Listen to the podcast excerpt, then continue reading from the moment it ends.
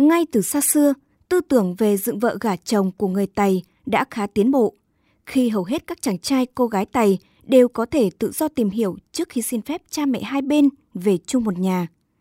Khi đó, gia đình chàng trai sẽ cử người sang nhà gái xin được xem duyên số của đôi trẻ bằng cách mang họ tên, ngày, tháng, năm sinh của người con gái, nhờ thầy Tào giúp đỡ chọn ngày lành, tháng tốt, tổ chức lễ ăn hỏi, sau đó là đám cưới.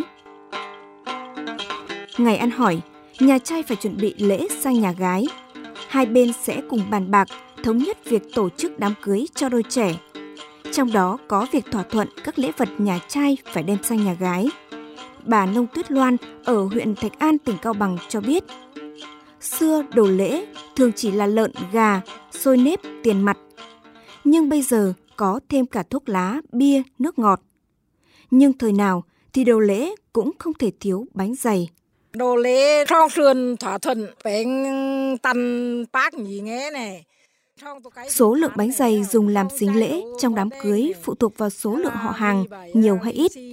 Do nhà gái và nhà trai tự thỏa thuận. Theo tục lệ ở địa phương tôi thì thường nhà gái sẽ yêu cầu nhà trai lấy tiền mặt 120 cái bánh dày nhỏ, mâm lễ cúng bàn thờ tổ tiên gồm có hai con gà luộc, hai chai rượu có dán giấy đỏ ở cổ chai. Nếu trong gia đình có các em của cô dâu chưa dựng vợ gả chồng, thì nhà trai phải có cây hoa lì xì cho các em. Riêng bánh dày thì có quy định rồi. Đó là quà của gia đình chú rể cho anh em, họ hàng thân thích bên nhà gái. Mỗi gia đình một cặp. Rồi đến khi cặp vợ chồng trẻ sinh em bé, những người được phát bánh, họ sẽ đem một cái chân giò hoặc một con gà sống và 12 bơ gạo nếp đến thăm trong thời gian cháu gái mình ở cữ. Vài hôm trước ngày cưới, không khí chuẩn bị tại nhà chú rể sẽ hết sức náo nhiệt. Gia chủ sẽ nhờ những người phụ nữ trong dòng họ, những người trong làng đến để giã bánh dày. Ai cũng vui vẻ đến giúp gia đình vì đây là dịp để mọi người trong họ, trong làng bày tỏ niềm vui, chúc phúc cho con cháu mình. Gạo được chọn để giã bánh dày là loại gạo nếp ngon.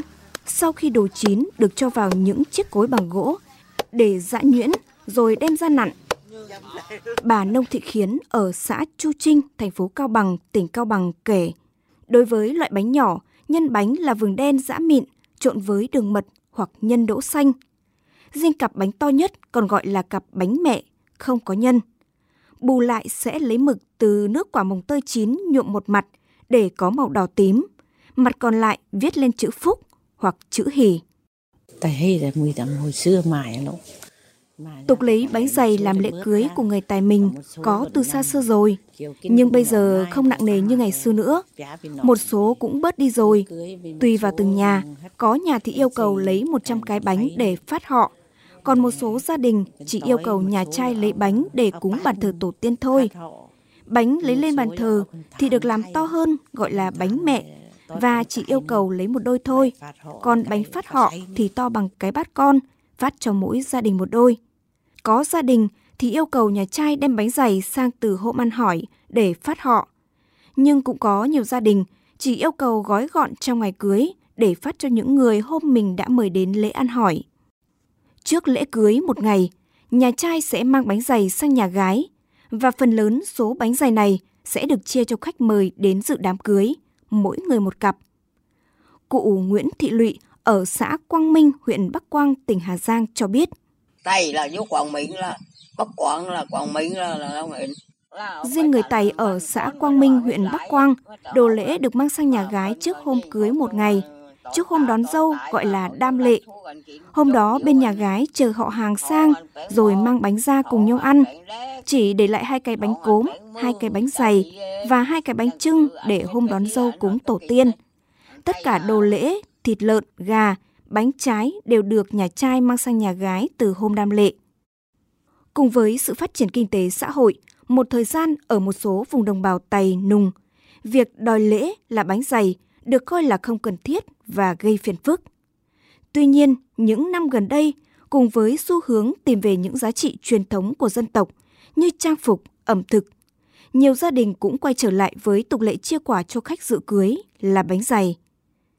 Tùy điều kiện, thời gian của nhà trai, số lượng bánh có thể chỉ mang tính tượng trưng, nhưng nhất thiết phải có cặp bánh mẹ để dành dâng cúng trên bàn thờ tổ tiên, cầu mong may mắn, sức khỏe cho đôi vợ chồng trẻ, mùa màng bội thu, cuộc sống ấm no cho bản, cho làng.